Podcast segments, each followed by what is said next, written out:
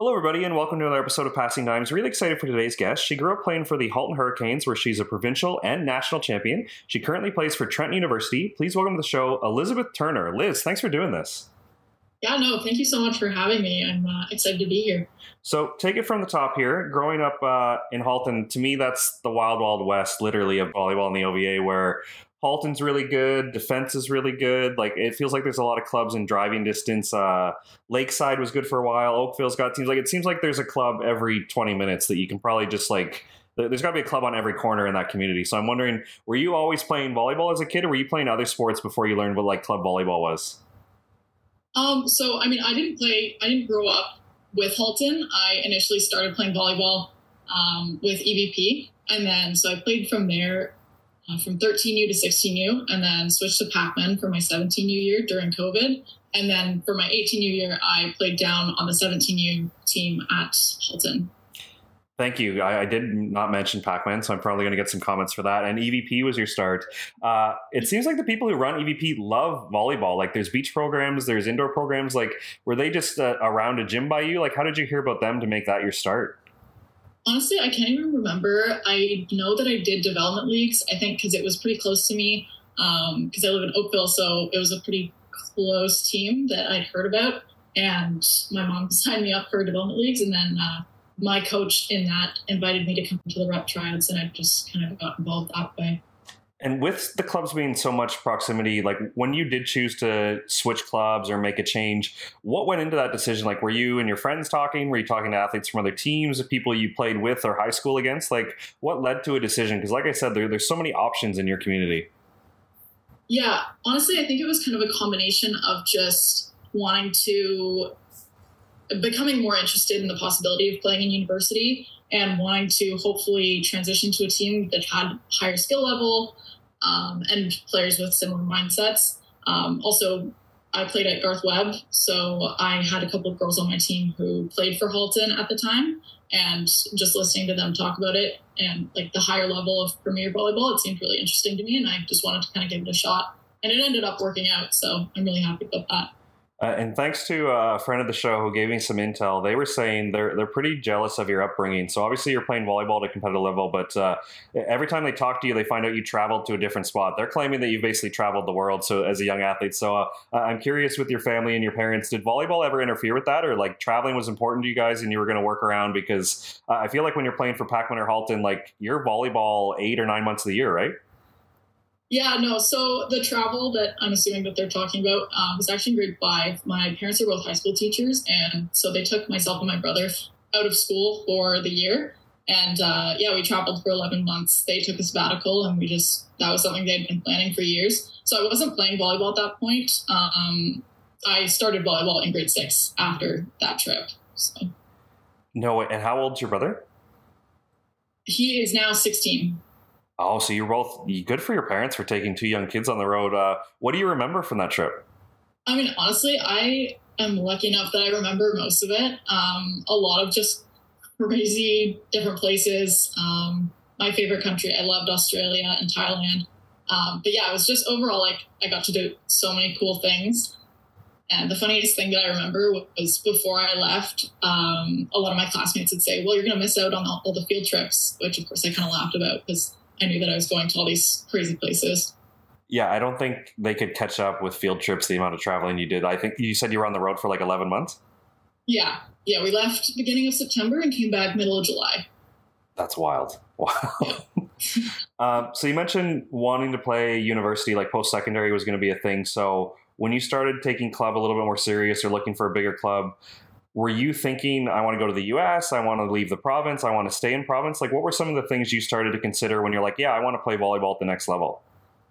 I mean honestly i i mean i had a pretty late start to the whole idea of the possibility of playing in university. Um, so i really didn't know what i wanted for a while. All i kind of could base what i wanted or what i thought i wanted on was what my friends were doing. Um, so at the time, I had a number of friends who were talking with st- schools in the States or schools in Canada, and I hadn't even started my process yet. So I really didn't know exactly where I wanted to play. I also had no idea what school I wanted to go to, if I wanted to go out of province. So it's kind of just a bunch of different factors. Um, and just trial and error, I guess, of reaching out to different coaches and and eventually Trent worked out and I was super happy about that. But from grade 11 on, I didn't really know exactly where I wanted to be. And a, a, club the size of Halton and with their experience of, of getting athletes to the next level, is there anything they do in house to be supportive, or are you kind of on your own, or they, they, they, show you this is how you email a coach, or we're going to this tournament, you should tell them what court we're going to be on at what time? Like, was there any guidance you received through the club system? Yeah, I would say definitely. Um, my last year of Halton, it was made a bit easier for sure um, because my coaches had a lot of connections and different people that they knew in both the OUA and OVA. Um, but yeah, I would say one of the things that helped the most was just having a coach that would be able to reach out uh, to different university coaches. So my coach was Mike Onley last year, and uh, who's actually, I believe now, the assistant coach at Brock. Um, but yeah, so he would just constantly like send things out to coaches, reach out, ask if uh, if they were interested. And of course, it was kind of difficult because I was on a 17U team in grade 12. Um, but I would say my process was a bit different than others, considering I got such a late start. But given that, I think um, my coaches were definitely very helpful. Yeah, just for some listeners who might be outside of the OVA and not familiar with that rule, do you mind just explaining that? How they're like, oh, you, you played down. Is that because of uh, a later birthday or because uh, the the trip you obviously you took in the fifth grade? Like, what set you up that you were uh, graduating high school with playing 17U? Oh yeah, no, for sure. So um, I still was in grade 12 when I played 17U. My birthday is just in September, so because of the age, I guess that you're allowed to play if your birthday is past a certain point. Um, and so I was allowed to play 17U while I was in grade 12, just because I hadn't turned 18 before that deadline. Right, right. The length of season, everything like that. Nice. And I'm sure we could get into the weeds about like if you're born at the start of the year versus the late of the year and, and athlete development, but uh, not not an expert in that field, so we'll keep it moving. But uh, as you started to narrow down your school choice, uh, what drew you to Trent? Like when you wanted to stay in Ontario, and then you decided on on maybe two or three schools. Like what was uh, what made Trent the winner? Yeah. So honestly, for a while, I was debating. I was talking to um, a school out east, uh, Acadia. I was talking to them for a little bit, Guelph as well. Um, but I really liked Trent. It was a small school. Um, they had a program, honestly, that I was really interested in. And just at the time, um, it was getting late in the season and they offered me a spot. And I thought, you know what, I might as well take it because I don't really know what else is 100% guaranteed. And I really liked Beck, especially as a coach. She was the one that did my tour and um, that I chatted with the most during the process. And so, yeah, I just immediately felt like, okay, I like it here. Sure, let's give it a go, I guess. Nice. So, like you said, uh, smaller school, they have the program of choice you wanted to study. Was there anything appealing that you're leaving a top level club team and you felt like you could play away, uh, play right away? Excuse me. Like, what was that on your list of priorities, or was it really I want to be comfortable at school, I want to get into this course, and, and volleyball will take care of itself? I mean, yeah, I think definitely I won't lie, I don't think I have the skill to be able to play at a school like Queens or Brock. And so Trent was a fantastic way for me to go into the OUA and have that possibility of playing. And in my first year, I ended up actually playing a lot and I got really good experience as a rookie, which I know at a higher level school, especially for someone of my skill, I probably would never have gotten the chance to do. Like I got to play against girls on the national team at Western or Windsor or any of these really, really competitive schools um, where I probably wouldn't have gotten that opportunity had I gone somewhere else. Yeah, and just to wrap up your Halton experience, so when you play for a club like that, is it uh, explicitly said we're going to win provincials, we're going to win nationals? Like, is that the goal of the club? Like, when you think back to that year, uh, are they more uh, process driven? Are they more outcome driven? Like, what was maybe some of those talks when you're you're going through the tryout window and you commit to Halton? Is it like, do you know what you're signing up for? Is that really the goal, or do they make it pretty clear? I would say, yeah, they definitely make it pretty clear. Um, one thing that I ended up being pretty, I guess, saying I was lucky about it sounds bad, but um, one of there was only other one other middle on the team at the time because um, Bella Tarani had gone out to train with National Excellence Program. And so it was, I was basically put into a situation where I played every game. Um, and so, especially that first half of the season was huge on development because um, we didn't go to that many tournaments before the Christmas break. Um, and so I would say that, that was when more of the process driven stuff was. And then afterwards, it was more definitely um, geared towards winning those tournaments, and which obviously we did succeed with quite a bit.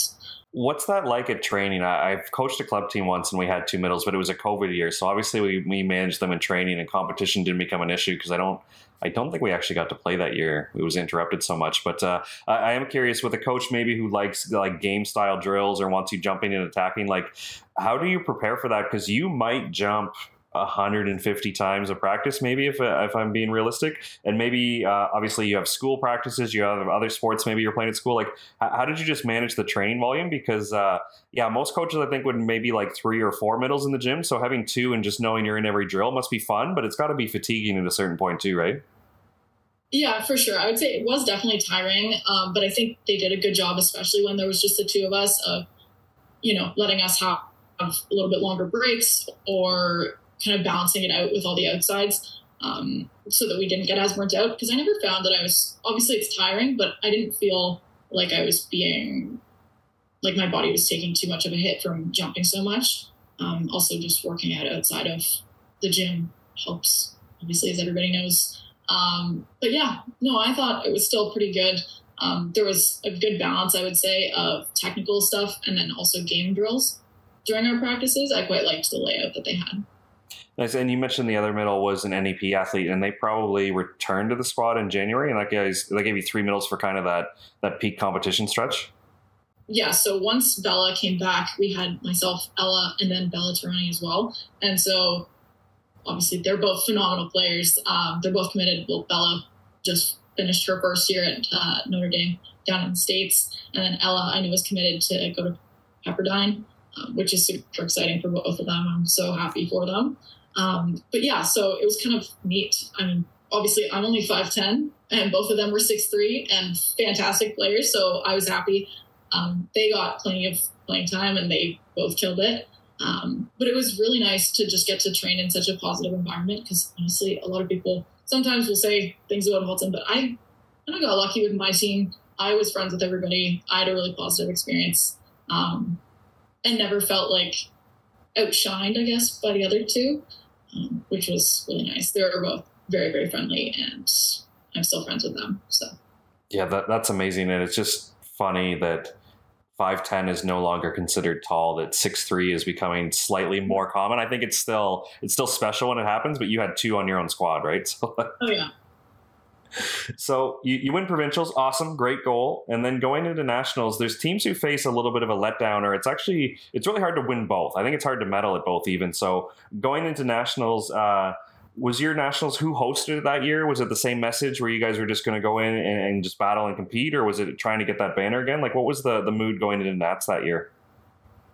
Honestly, I think everybody was pretty happy about provincials, and but we just kind of had the idea of like we might as well go in and try and win nationals too. Because um, it was funny during nationals, we played a majority of teams from Ontario.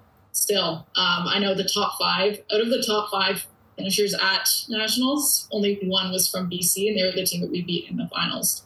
I believe the rest were, I think, MBC, Defensa, and I can't remember the fifth. Might have been out of province, but still a huge number of teams from Ontario in the in the top rankings, which is pretty neat. If you had to remember provincials, who was your quarter, semi, and final? Our quarter was, I think it was Etobicoke Titans, and then our semi was MBC, which was kind of a funny story because we had a bit of a little rivalry the entire year, and we ended up playing them in the semis at both provincials and nationals um, but I know that MBC, that team went on this year to win 18U nationals against my old Halton team, which was kind of a funny little coincidence to see that they're both very much competitive teams and uh, both doing very, very well. Yeah, it's funny how it works out that way because the OVA has so many good uh, women's teams. But you're right; these rivalries happen where you just see the same team over and over. It feels like that no matter how the draw works out, it seems like you're always on this crash course. So uh, when you go to nationals, it's kind of like, oh, like I was kind of excited to see other teams, or do you get excited just because it's like we know we're going to get a good one, we can't lose to these guys. I don't like like I'm not I'm not losing to this team. We have to win this one. Yeah, no, I think it was cool because we did obviously get to see some of the teams from, you know, Canada West and all the other areas of the country. But when we did see that we were lined up against, you know, Defensa, MBC, it was kind of cool because, you know, you've got that rivalry going on and you, it makes it almost more competitive, I found. Um, and just that drive to win. Maybe it's that's a little toxic, but the drive to beat those teams is always there, and it's a little bit stronger when it's a team that you've got a rivalry against. I can imagine same thing in the OUA, right? Like all the top teams definitely have their competitors, and it's a bit of friendly competition. Sometimes not so friendly. exactly. So you you leave a pretty special situation in Halton, and as you mentioned, uh, you're you're a 12th grader playing 17U, but now you go to university and you're a true first year. So what was that experience like? Was there, eh, did it feel different trying to fit into a team because now you're not with peers? You might be with athletes who are, heck, with COVID, there might be four or five years ahead of you sometimes with the, with the pause there with their, their degrees there. So uh, I'm curious, what was your first impression just getting to know the squad at Trent and having to deal with the, the age gap there? Yeah, so that's the funny thing is that there really wasn't much of an age gap. Um, my team last year only had like our highest years were third years. Um, wow. We didn't have any graduates last year. We had one, but she ended up not being able to continue playing. Um, and so our team last year was we had four first years, I believe six second years, and four third years. So yeah, there really wasn't much of an age divide. Um, and honestly, I didn't. I don't know if this is a common experience, but I didn't feel too nervous going into it. Um, I think especially because there weren't as many upper years, I felt much better about going into a younger team because um, I knew that I would hopefully be able to have a positive impact. Um, also, I knew that the other rookies that were going in were also very, very skilled and coming from pretty high level competitive clubs. So I knew that, I mean, the four of us going in would hopefully be able to contribute positive things to the team, which I know for a fact that we did. And I had a blast because all four of us got plenty of playing time, especially around the end of the season. So, yeah, it's interesting when you look back at that year because uh, checking some box scores, I don't think you started the first match of the year but then I think you rode the wave and played like a pretty good stretch there. So uh, obviously you come in, you want to be a good learner, you want to contribute. But uh, when your name gets called that second game, like w- what are your thoughts? Are you thinking like, yes, I'm a starter? Are you thinking like, oh, I got my number called, like th- this is my chance now, or do you feel like it was your spot? So I'll actually tell you a bit about before that. So in October, I had sprained my ankle and it was really bad. I tore a small ligament, like it was full. I was out of out of practice for probably about two weeks. I mean, not that bad, but still bad enough. I was wearing boot. And so for me, I didn't play the first game at Windsor, but then luckily my coach put me on the second game and I was so happy because I had been out of out of game for a while. And so that first game was so nerve wracking. I remember playing the Windsor gym is an experience on its own. Um, it is a stunning facility. They've got such a great gym there. Um, but I remember just running onto the court, going straight up to the net, of course, because so middles do, and just seeing right behind the net the massive TV screen and my face on it. Um, that caught me off guard a little bit with all the instant replays and stuff. Um, but no, I would say definitely an exciting time. And uh, yeah, I'm really happy because I got tons of experience as a first year and felt like I did a decent job, especially considering that I was a rookie. Now they do list you as an outside and a middle. I'm curious, uh, how much outside did you get to play, or do you feel like the most of last season you were like a middle? I was definitely a middle. Um, I think honestly that might have been an error um, on the roster sheet because I think I played maybe a little bit of right side, and then I think I went in for one rotation as left side. Um, but I believe it might have been an error, or Beck had recruited me as possibly outside middle because I've played kind of all of both the pins and middle. Um, but I guess this year, the way that everything fell, middle was my main position. And I'm wondering how you uh, you face the challenge of you're you're coming in as a first year, you're contributing, you're you're uh, eventually a starter early on in that first semester. But uh, looking at the results, uh, I mean, there's no real way to sugarcoat this. You probably lost more this year than you did your whole club career. Like it just looks like uh, it, it, was tough going there. I mean, the team was two and eighteen, but uh, looking how the season progressed, and maybe you, you, take a set here, or obviously you get a couple of wins late in the season. Like, how did you personally deal with that? That like, yes, it's a learning experience, and maybe you knew it was going to be hard, but did you know it was going to be like this hard, right, in your first year? Yeah. Honestly, like for me personally, I'm not speaking on behalf of the whole team. I saw it as, you know what, this is a way for me to get experience playing, right? I'm in my first year and I'm having to go up against, you know, Grace, who's a sixth year middle blocker. I view that as, okay, sick. I get to go play against this phenomenal player and like other national team players and super, super talented people. Um, as a rookie, I'm getting floor time and getting to play against people who have been in university playing for a long time. So that's I think how I kept myself motivated was the fact of like, okay, I'm on a team that is not going to make the playoffs this year at all, right? We lost almost every game, but I tried to spin it and turn it into, you know what, this is just experience. This is my first year. There's still three or four more to go. Yeah, no, that's definitely a great attitude, and, I, am curious, what's the mood at practice? Like, do coaches keep showing up, and obviously they're prepared and trying to bring energy? Like, do the the players still excited to learn? Because you, you, did mention that the the team was pretty young. Like, I'm actually excited for you that you didn't have to sit through a grad game because there was teams who graduated like eight players this year thanks to the uh, COVID pause, where you guys were all young. So did it feel like if the core stays together and you guys stay dialed, that uh, th- this is just year one, and this will figure itself out as you guys continue to get experience and develop? Yeah, you know, I'm really excited. Um, I think last year it was neat for me to have kind of a core group of second years that's pretty strong. Um, like my setter, Isabella Pellerine, she's phenomenal. She played in the States for a bit and then she played in Nova Scotia. Like she's played at the US level, which is way higher than a lot of what people have experienced in Canada. Um, and she's only second year. I'm so, yeah, I'm very excited just to see what we can do. Hopefully, we've got two new recruits coming in, both fantastic players. Um, we've got Kat and Emma coming in. Kat played for Durham and Emma played for Rapids, and I'm really excited to see what they can do. And I think just to build that kind of new core group, which can hopefully within a couple of years do some some fun things.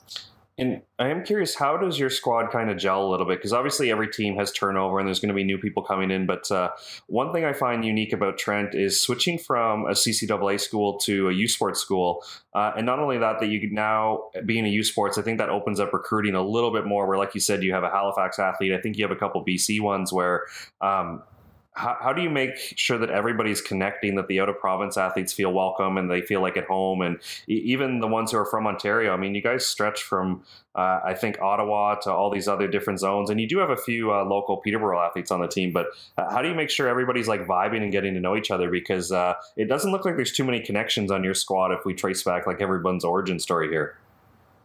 There are very few. Um, i would say the only one that i really have is with maddie um, we played against each other growing up the whole time. But, you know, Nicole, uh, one of the other rookies last year, she's from Alberta. She was my roommate. Uh, we ended up living in the same room together in res. Um, but honestly, I think just learning more about people and their own stories, right? I think that's important, um, especially for athletes who are out of province, getting to learn their process and their, their whole experience, especially what it was like trying to get recruited or just even why they decided to go to Trent um, when recruiting wasn't really happening.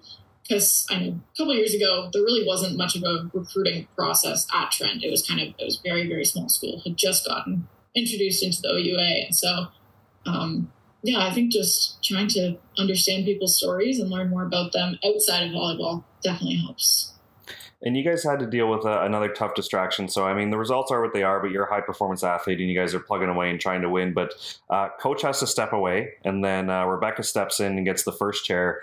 Uh, how did the team respond to that? Because uh, it, maybe it can be energizing to kind of get like a little bit of a change of guard, but also it can be distraction, being like, oh, the person we just were working so hard with now isn't a part of the squad. And, I, and there are reasons people have to step aside, but in the middle of the season, it, it has to be a distraction that everyone's aware of and deals with, right?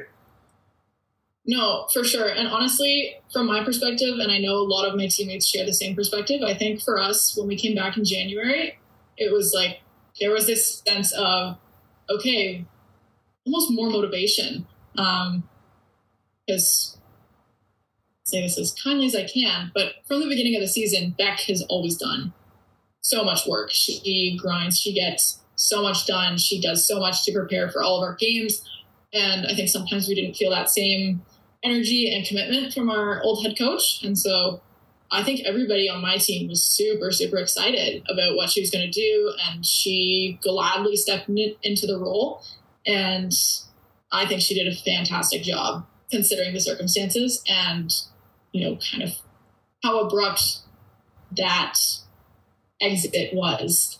Um, I think she did a fantastic job. And I'm really pleased with that. And I'm really happy that she's staying as our assistant coach.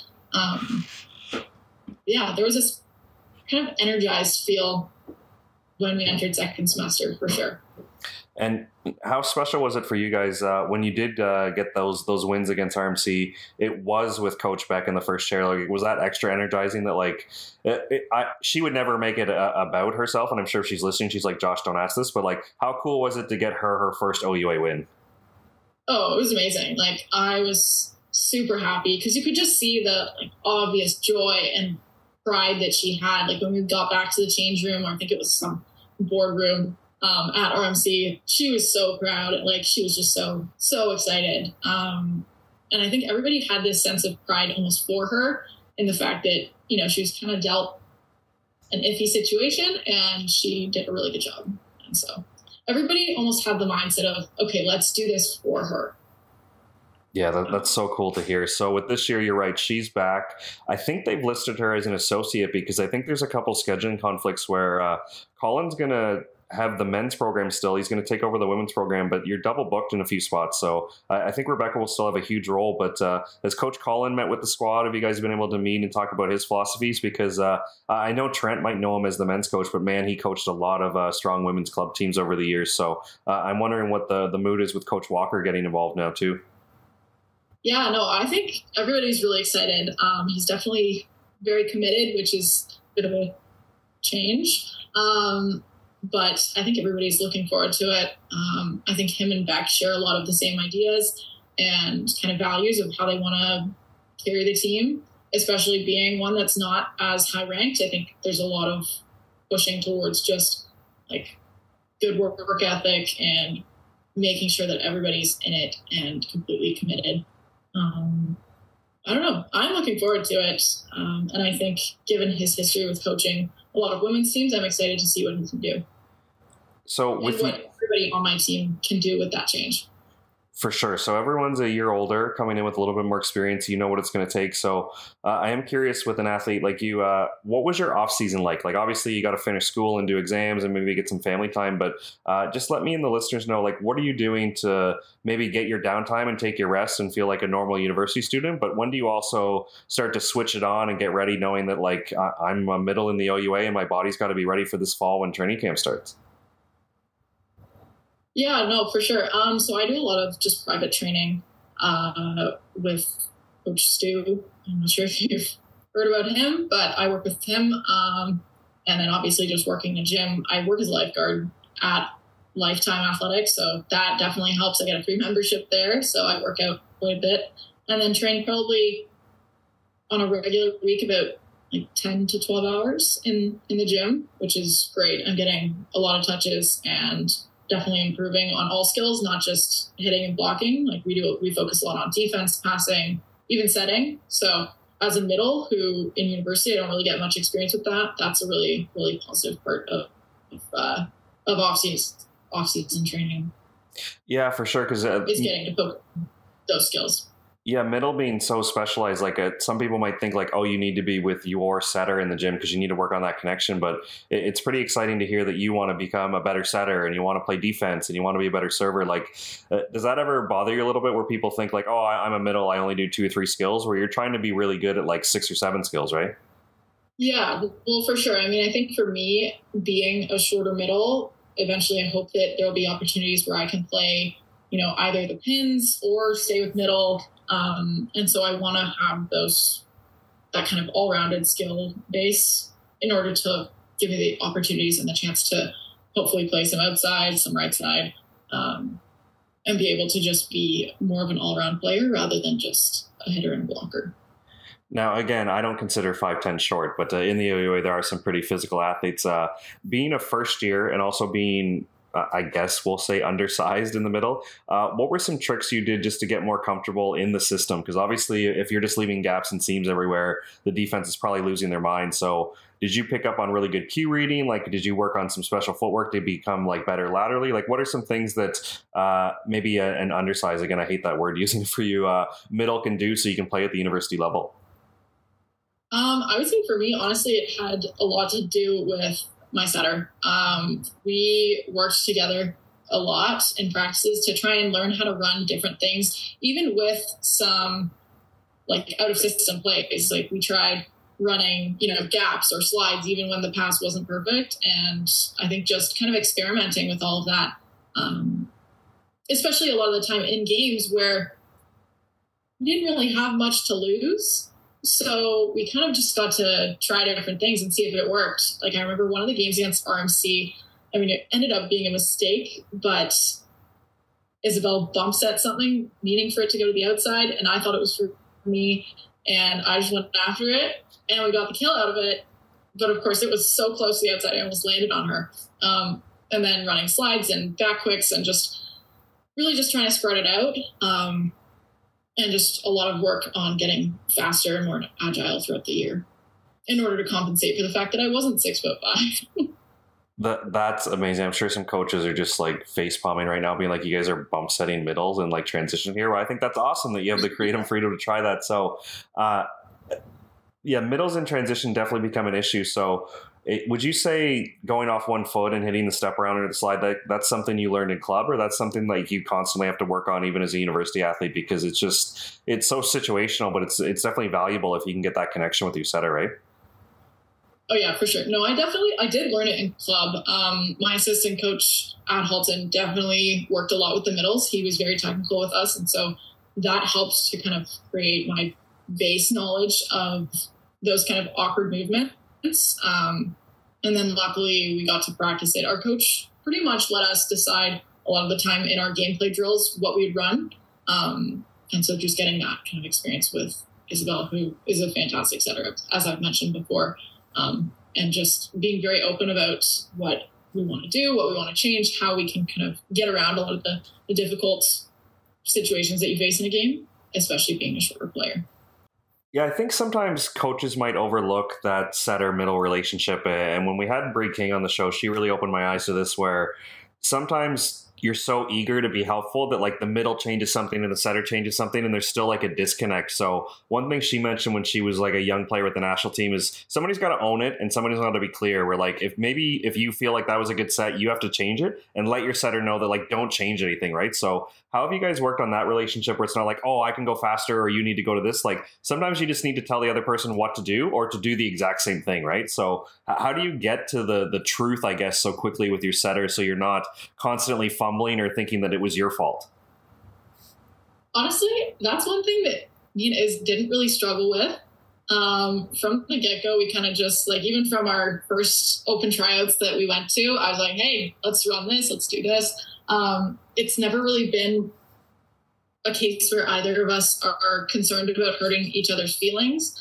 Um, it's always just, "I'm going to try this. Let's do it in practice, and if it works, sweet. If not, sometimes I would need her to tell me what to do, but she's also very willing to say, oh, yeah, no, that was my fault. You were in the right spot. It really wasn't an issue for us, um, which was super nice, just considering that that can be a bit of a difficult thing to get down. Um, is establishing that kind of relationship and being okay with being criticized, which is something that neither of us have really struggled with. And uh, again, just looking ahead to next year, which is super exciting. Uh, there's no real right way to do it, but I just thought your schedule was a little wonky. Where I think you guys only play like six matches in the first semester, and that means you probably have like a dozen in the second semester. So, uh, how as an athlete do you plan on building? Like, I, it feels like it's a late start, November 10th. You guys must get the first weekend off because I feel like everyone else would be starting around Halloween. But anyways, lo- looking at the strength of schedule because there are no easy games in the OUA this year, even though a bunch of people have graduated. But looking at the volume, it looks like you're going to play every weekend from January to the end of the season. Like, uh, how do you prep for that? Not only as an athlete and trying to stay healthy, but also making sure that you're you know caught up on your grades and ready for midterms and exams. Yeah, that was one thing like coming in from high school that I did struggle with was first semester was academically felt so much easier than second just because I think of the lower load of games. Um, and so I think honestly for me, I've always struggled with time management. And so I think it's super important, especially as a first year, to sometimes have to, you know, learn to deal with that and then just trying a bunch of different things to figure out how you study best. And I know that's what worked for me is sometimes just being okay with the fact that you're going to struggle a bit, especially in your first year. Um, and the second semester being so loaded with games and a lot of traveling. Like last year, all of our away games were not close. They were far. Our first game was to Windsor. We went up to Lakehead, to Nipissing, uh, RMC. I don't know if I'm missing any. I don't think so. Western as well. So all of our games were far away. And I think just learning how to prioritize your time and understanding that, you know, as a student athlete, there's going to be a lot of things that you will have to sacrifice, and free time is not always spent how you want it to be spent. So and, and, any strategies you can think of because i think everyone always thinks i'll just do it on the bus but man there's so many distractions and you know somebody's playing music or somebody wants to watch a movie like and and maybe as a rookie you probably didn't even get your own seat. Like i think that's easier said than done where I, I, could never see that being successful for a lot of athletes. But i'm wondering was that something you were able to crack the code on? Or, or are you an early riser? Do you stay up late? Like how do you find time to, to get this all in? No so uh, the bus thing is completely true. I said, "Oh yeah, I'll bring my computer. I'll do work on the bus." I not one time ever did any work on the bus. You're always just chatting with your friends, or you know, sitting by yourself and listening to music, doing your own thing. Um, I never once did any work on the bus. I would say definitely the most important thing for me was during the year trying to figure out a schedule that worked for me. And that's one thing that I really enjoyed is being home for the summer is getting to that figure that out on my own time. So now I've definitely started getting up earlier because I find that that works best for me. And you have to understand, obviously, you can't no one's going to be able to tell you what schedule works best for you and what that plan, what that looks like. It's something that in my experience i just had to kind of struggle through and figure it out on my own. Yeah that's so cool to hear because uh being a varsity athlete, like I, I think you got to figure it out on your own. But some listeners might be saying, "Well, both your parents are teachers. Just figure it out." They probably gave you a schedule where it's cool that you had like the autonomy and the freedom to kind of maybe stumble a little bit and figure out what works for you because it is a new experience, right? Where if somebody's just giving you a schedule, I don't feel like that's a recipe for success. That you have to figure out what's going to work for you, right? Yeah, I think a lot of the time, honestly, especially your first year of university, is very much sugar-coated and something people don't talk about enough. Like people don't talk enough about the mental side of it, especially as an athlete. Um, but just with the stress of school, it's so much different than high school and learning. I mean, I was in an apartment style, so I also had to learn, not learn, but figure out how to live on my own essentially. Um, you have to balance so many things that in high school you don't really have to concern yourself with. Um, but yeah, the fact that university is so glorified and it's a great time, but it's it's a lot of work and it's difficult sometimes. Um, having to figure that out and fail at some things in order to figure out what works best for you and how to succeed in your own way.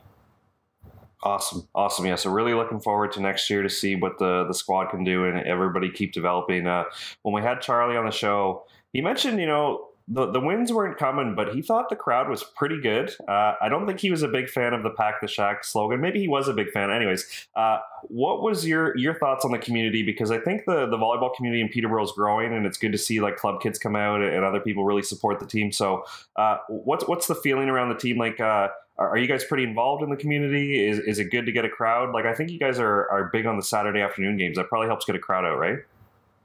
Absolutely. That was one of the things that, of course, I was really surprised about is our gym. I mean, the term pack the shack is true for a reason. Trent is an old gym. It feels more like a high school environment. I can't lie. Everybody in the OUA, that is a known fact. Trent is a gym to play in, that's for sure. Um, but uh, it's funny. I remember the game against Guelph. So I'm friends with both Johnny and Danny Pickett. I'm sure you probably know exactly who they are. Um, I coached a bit with them up in Wiarton with Momentum and Michael Amoroso. Um, so I got to meet them and talking with them, they said that that was the probably one of the most fun gyms to play in. A little bit scary because it gets so loud. It's all concrete. It's a small environment. You get like hundreds of students in there. The rugby guys go crazy. Um, everybody just goes nuts for like when the guys won their first set against Guelph. That was probably the loudest the gym has been the whole season, and it was so much fun because it's just a very rowdy, tight, packed environment to play in. Um, so home games were definitely a lot of fun. And does varsity kind of return the favor? Because you mentioned rugby's there, maybe lacrosse is there. Like, do you guys make a point to get out and support them? Because uh, I feel like if you get out in the fall, they're probably going to like support you. Because I think certain people do commute to Trent, but I feel like a lot of people live on campus, right? So if you can make it like a fun thing to do on, an off day on a weekend, I, feel like you're going to get the student athletes out there to support you, right? For sure. Yeah, no. Um, we I remember at least me my friend group and a lot of the first years, we went to some of the soccer games. I watched the rugby. Obviously, the Piscataway Cup uh, for lacrosse was nuts. That was so cool to see. Um, yeah, rowing at our homecoming uh, is super, super fun to watch. It's such a unique sport. Um, but yeah, definitely trying to get that kind of exposure of like, hey, we'll come watch yours, come to ours. Um, we also did like for our whiteout game, we did flyers everywhere. We just handed them out to random people as they passed by, and ended up being successful. We had tons of people. The gym was full, um, and so yeah, I think it's definitely nice to connect with some of the students on other teams. Um, it just creates that sense of camaraderie, and it's a lot of fun. Awesome, awesome. And I'm glad you mentioned that because uh, I did have it in my notes to ask about coaching. Where uh, I think you've been involved with Madawaska. You're you're doing things with momentum. So when you do get free time or some off time, uh, why has it just been important for you to get in the gym and kind of give back and work with some kids? Yeah, no. So um, in June, I luckily got to, well, I've known Michael Amoroso for a long time. Um, I ended up meeting him at Madawaska, planning to try out for his team. That ended up not working out, but uh, just created, I went up, introduced myself at Madawaska on the porch, and uh, and then I ran into him at provincials when I went to watch um, some of my old teammates and friends. And he said, Hey, are you interested in coaching? I said, Yeah, absolutely. And so it ended up working out where I went um, to Wiarton a few times. So that was a really neat experience because I'd never been in that area of Ontario.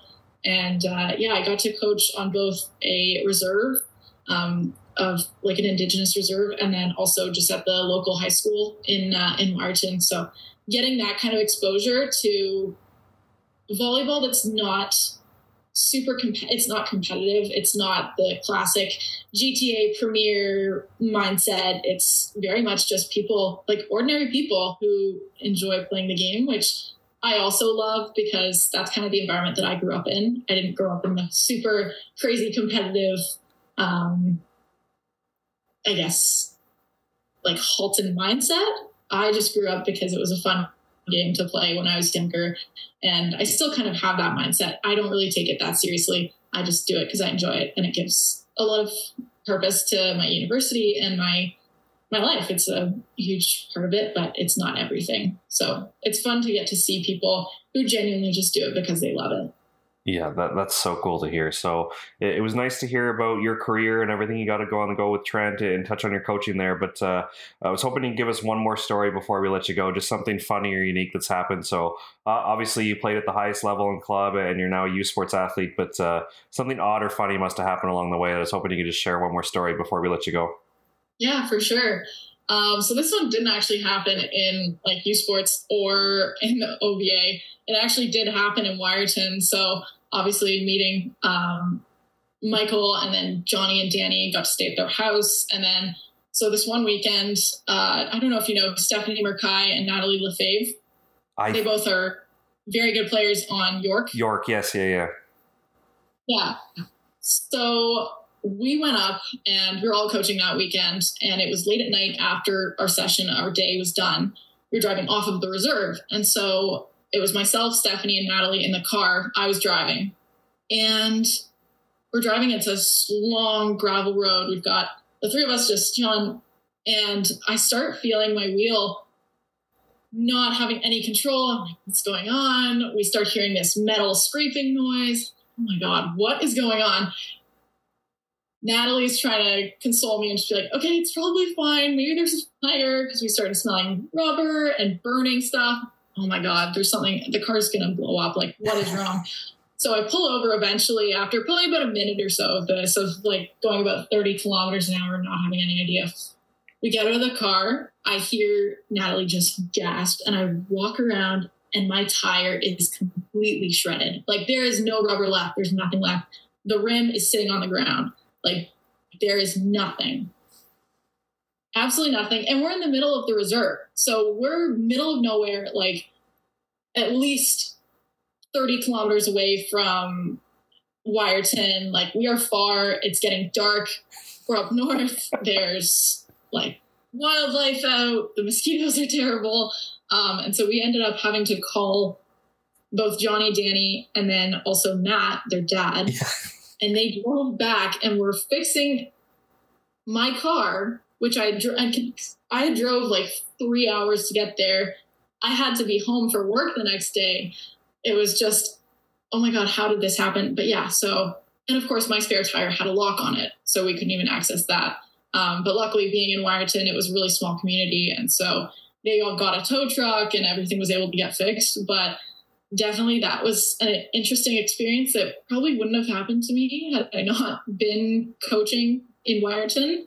Um, that was probably obviously there's lots of other stories that have happened over the years, but I think that's probably a good one for a story that doesn't need any much more explanation of any jokes or anything. So Definitely, definitely. And as somebody who grew up in a really small town, I, I was a little culture shock when I got to move to the city. So it's nice to see like when city people go back to like rural Ontario that you guys feel a similar culture shock. But uh, no, it doesn't surprise me at all. I got to work with Johnny at FISU games and his father Matt was there. It doesn't surprise me at all that any time of day or night he would come support. Just like a, a great family. So uh, yeah, oh, scary in the moment, but I'm glad it worked out. And as soon as you mentioned the Pickett family, I was like, for sure they were going to find a way to get you home. Yeah, no, it was uh, definitely the luckiest place to be in such a bad situation. so, well, Liz, this has been so much fun. Thank you for uh, coming on the show and sharing all that you did. Yeah, no, thank you so much for having me. This was really great.